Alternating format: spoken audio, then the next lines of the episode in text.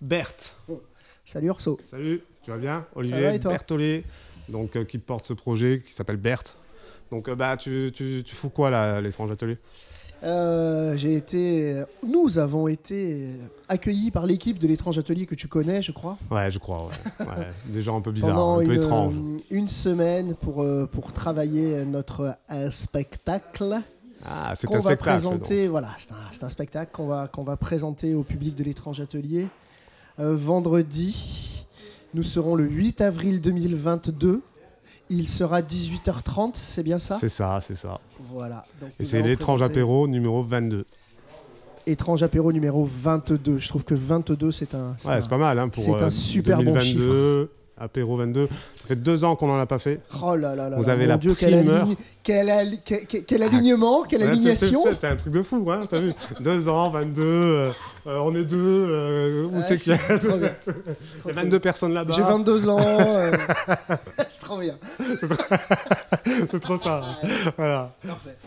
Donc bon, alors du coup, c'est un nom ce spectacle ou Non, ça s'appelle Berthe. Ça s'appelle Berthe, c'est Berthe qui présente le nom le du- pro- du le projet Berthe. Donc il y a combien de musiciens dans ce projet? C'est qui d'abord? Alors, il y a quatre musiciens. Il y a Jacques Lemène à la guitare. Jacques Lemène de Jacques Orchestra. Du Jacques Orchestra lui-même. Incroyable.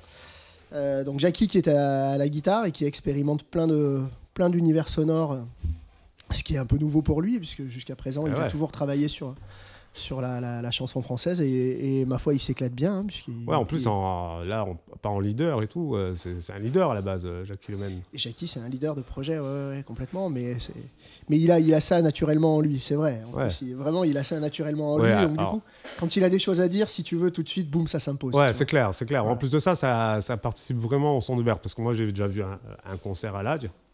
Et euh, du coup, oui, effectivement, la présence de Jackie euh, et du son qu'il a en particulier, ça, se- le- ce qu'il amène comme timbre, ça, c'est vraiment très, enfin, très fort au niveau de l'identité même du projet, j'ai l'impression. Ouais, ouais, on, on- on s'est beaucoup, beaucoup posé de questions et on continue à se poser beaucoup de questions sur le, le, le- le son de la guitare parce que la place de la guitare dans ce projet, elle est, elle est, euh, pour moi, elle est centrale. Ouais, Elle est, elle est tout, aussi, euh, tout aussi importante que les machines.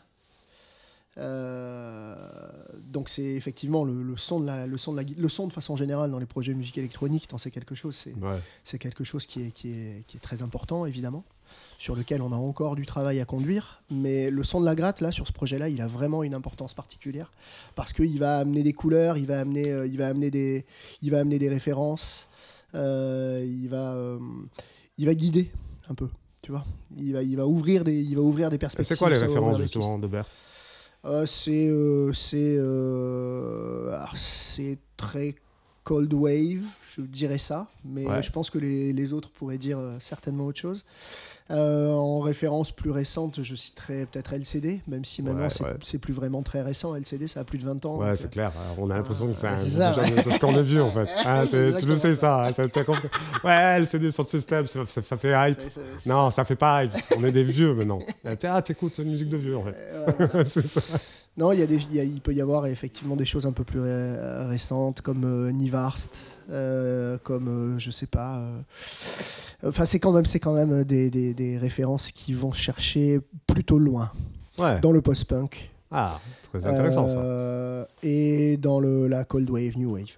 Ouais, même il y a un peu aussi euh, ce côté euh, euh, garçon moderne un peu dans ton projet. Tu vois Ah ce que je veux dire? Ouais, ouais, très bien.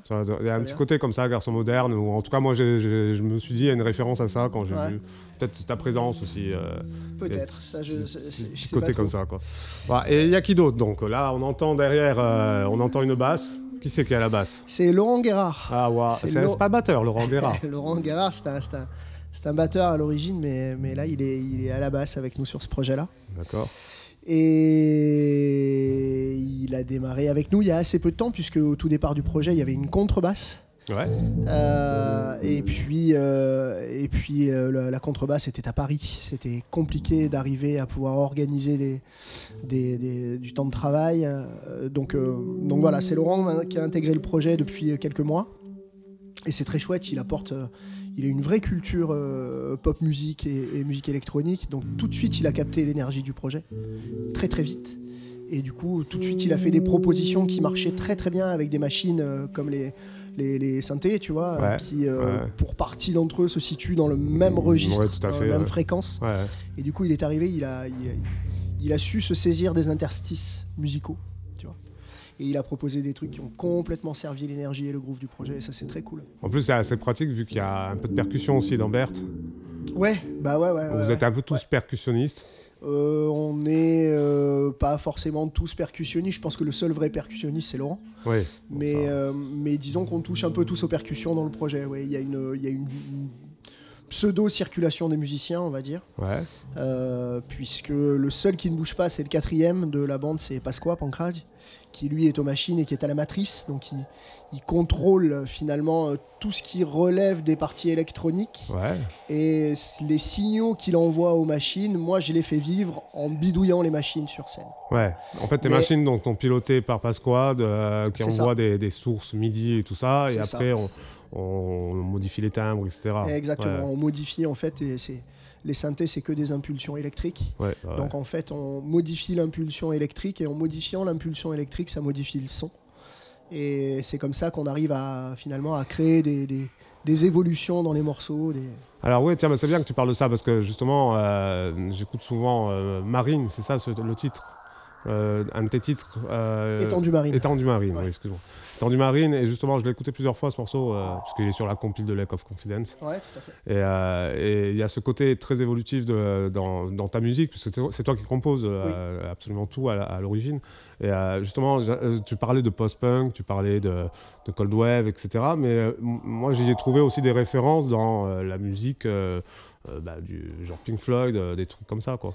Alors pour le coup, particulièrement sur Étendue marine, parce que la référence que j'ai que j'ai cherché à, à choper, enfin que la, la citation en fait que j'ai eu envie de faire avec euh, avec Étendue marine, c'est c'est plus du Nicolas Jarre, donc Ah une oui, musique bah qui oui. se situe dans un tempo à 110, Tout à fait. un peu bas, avec une ligne mélodieuse. euh, donc une mélodie véritablement hein, qui, est, qui est citée au début du morceau puis à la fin et puis ensuite un vrai groove de basse c'est quelque chose qui s'installe voilà. Donc c'est c'est- je suis allé chercher un peu les, les, euh, la façon que Nicolas Jarre a de composer. Et puis j'y ai rajouté ma touche qui est quand même de faire des morceaux que Ouais, j'aurais tendance à appeler des morceaux tunnels, c'est-à-dire qui démarrent sur un point A, qui vont arriver à un point B, et le B, il sera beaucoup plus gros que le point A. Et du coup, ça va créer comme ça un, un long tunnel musical dans lequel euh, il va pas forcément y avoir beaucoup de changements harmoniques ou mélodiques, mais il va y avoir un changement sonore. Et en fait, c'est l'opération du changement sonore qui m'intéresse dans le fait de, de pouvoir euh, Ouais, construire. donc, le- donc en fait, tu construis, tu construis ta musique, enfin en tout cas cette musique-là, mais euh, on, on va dire qu'il y a quand même un peu, c'est assez, assez homogène hein, dans ton travail. Donc tu construis ta musique à plus sur les timbres euh, en, en particulier, c'est-à-dire les timbres électroniques, mais aussi mélangés aux timbres électriques comme la guitare électrique, la basse euh, et les percussions. Euh, tu construis à partir des timbres ou tu construis à partir des harmonies? Non, je le construis, je le construis à partir de la ligne de basse. Ah, ça toujours, c'est systématique? Quasiment systématiquement, Ah ouais. c'est la ligne de basse qui vient en premier.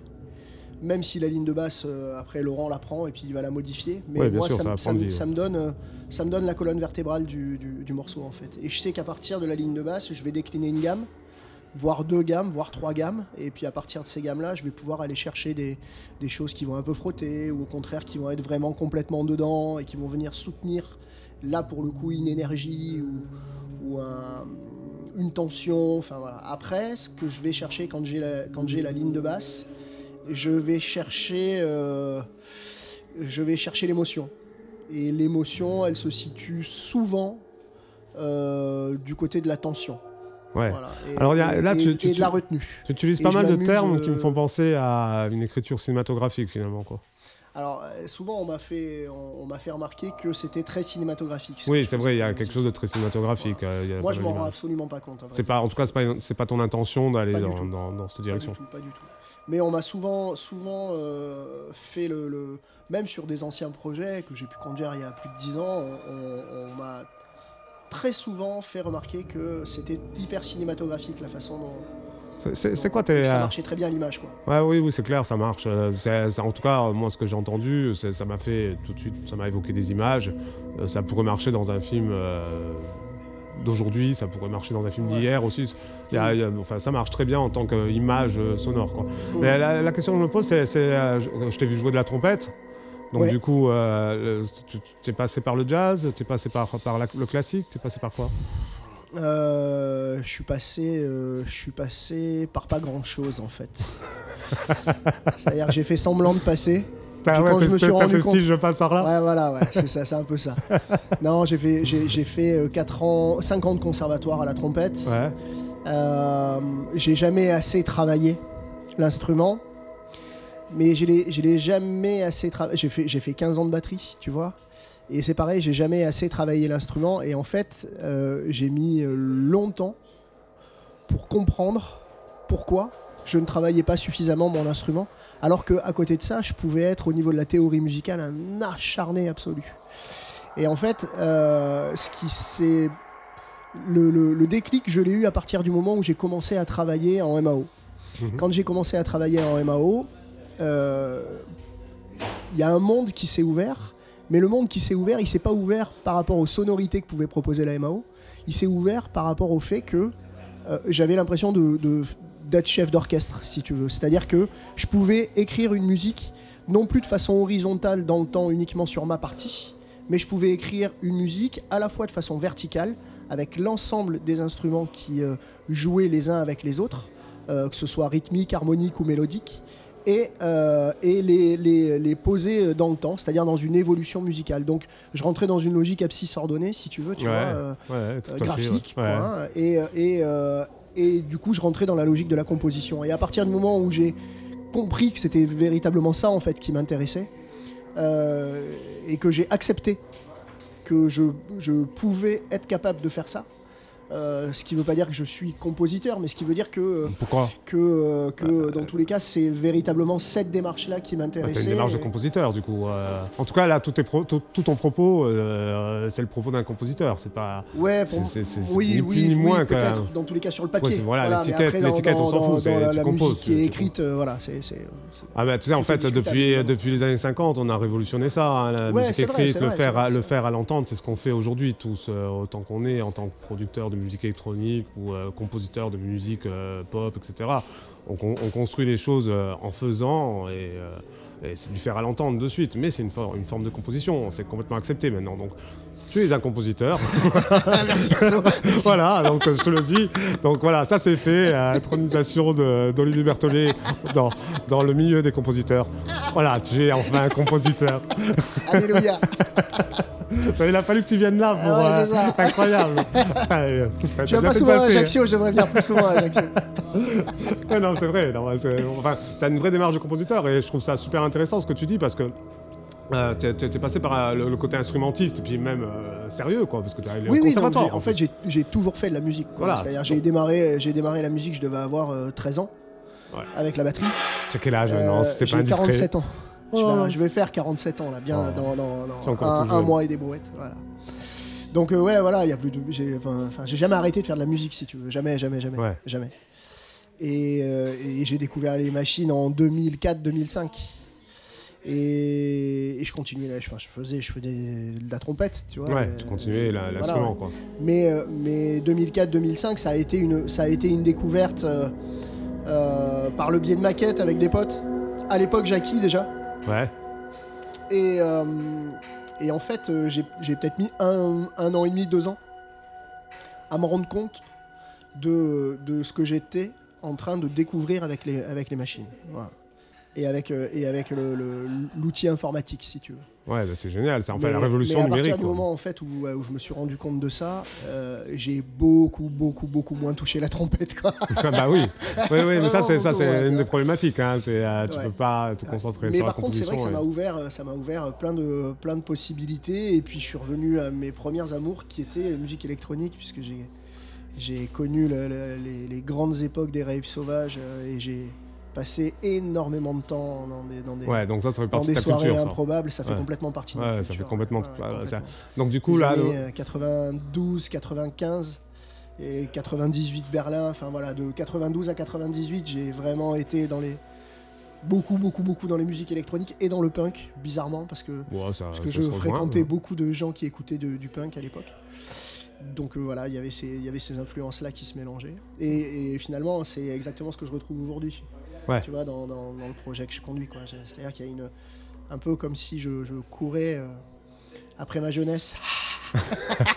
tu crois que c'est, tu crois que c'est la crise de la quarantaine en fait J'en sais rien, c'est la clé, je sais pas ce que c'est. On s'en fout. Alors du coup là, tu montes sur scène et tu chantes. Ouais. Ça c'est une Ouais, première, ouais, ouais. euh, ce que je sais. C'est C'est une première ou pas Non, c'est pas une Ah, première. c'est pas une Non, non, première. c'est pas, c'est pas une première. J'ai déjà chanté dans des, dans des, dans des groupes. euh, J'étais gamin, mais, euh, mais c'est une première sérieusement, ouais. Ouais, d'accord. Enfin, il y a eu un gros euh, gap entre le Ah moment ouais, où tu l'as euh, ouais, commencé, ouais, là où maintenant tu, énorme, ouais, tu c'est te remets derrière le micro, Mm. au centre d'une formation, où euh, bah, du coup tu es auteur et compositeur. C'est ça. Ok. c'est ça. Et, euh, donc ce projet, il a un thème, il a, euh, il a une direction, un fil rouge, euh, ou c'est euh, une accumulation de, de ton travail non, il n'y a pas forcément de, il a pas forcément de, de thème. C'est d'ailleurs ce qui est un peu difficile, c'est que, euh, là, tu vois, on rentre sur un projet d'album avec euh, avec l'équipe là. Euh, on travaille donc avec des personnes qui sont extérieures au, au projet de départ, Ouais. euh, notamment des- un, un ingénieur du son qui est arrangeur. Et puis il y a le regard, il y a le regard de, de Pasqua sur la musique, qui est le label sur lequel on va, on va sortir. Ah, donc Bert, ça sort sur Lack of Ouais, ça va Confidence. sortir sur. Euh, donc il a, il, a, il a le regard aussi euh, de, de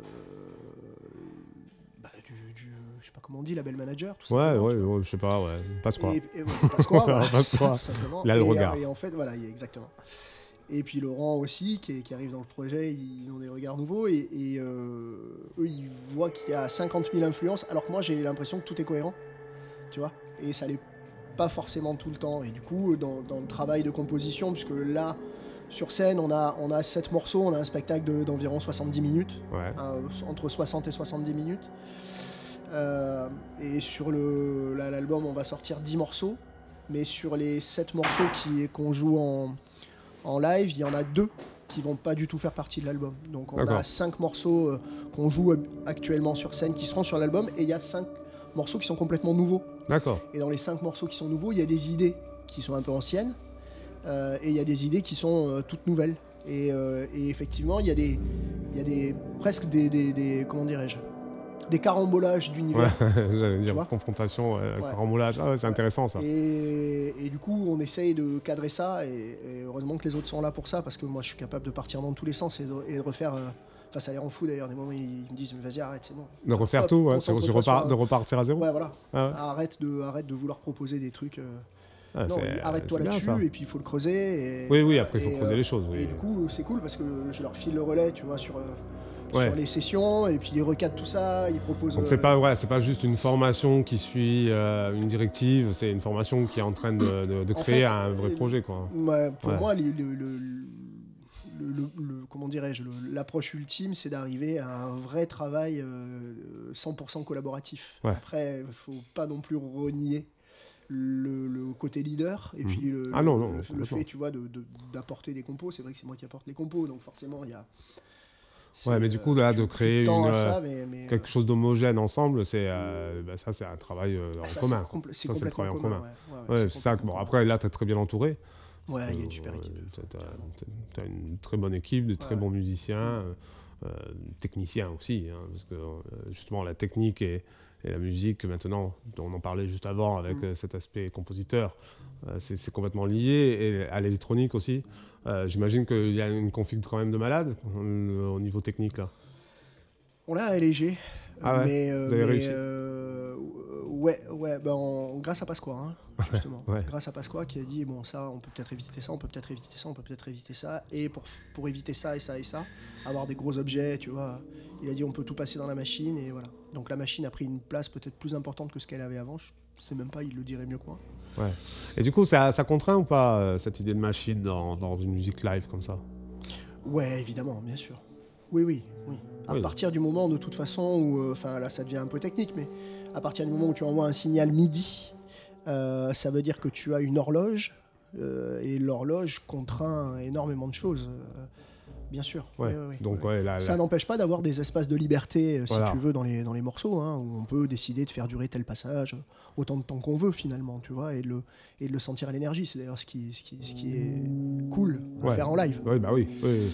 Oui, parce que souvent, en fait, avec les, les- les concerts de musique électronique, entre guillemets, parce que pour- potentiellement tout est électronique aujourd'hui, euh, on a souvent ces problématiques euh, bah, d'avoir à faire presque à un album euh, à- similaire à l'album sur scène. Quoi. Ouais, Euh, alors ça, pour pas moi, ça, c'est pas possible. Voilà. Ça, pour moi, c'est pas possible. Par exemple, les, les versions qu'on fait en live euh, et qu'on va enregistrer là, elles n'ont rien à voir. Ah, Vraiment, c'est intéressant. C'est pas du tout. On n'a on pas les mêmes intros, on n'a pas la, pas la même fa- façon de- de- d'approcher la musique. Très Pour bien. moi, c'est pas possible. On doit retrouver la couleur, mais il faut qu'un un- un live, un live, ça doit être quelque chose d'hyper vivant.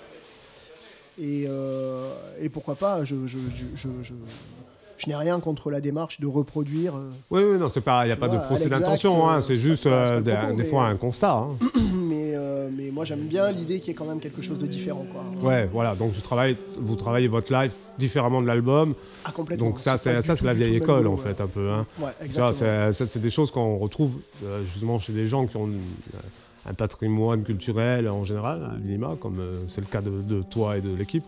Et puis souvent, là, je, re- je remarque hein, les nouveaux projets sont très figés. euh, euh, j'ai- vu des choses comme ça que tu écoutes sur album, que tu vois en live, c'est euh, à quelques secondes près la même chose. Donc euh, c'est un truc vraiment très culturel. On écoute très peu d'albums finalement. Et d'ailleurs, tu parlais de l'album, 5 morceaux sur l'album? 10. 10 morceaux? 10 morceaux, ça sort quand cet album? Oh, ça va sortir, euh, ça va sortir au compte-goutte. Euh, on va sortir deux premiers morceaux avant l'été. Ouais. On va en sortir deux autres, euh, deux autres après l'été. D'accord. Et puis on va, on va disséminer la musique jusqu'à euh, jusqu'à la sortie complète euh, qui va se faire en janvier, je pense. D'accord, en janvier 2023, on a l'album Ouais, de ça. Berthe. Cool.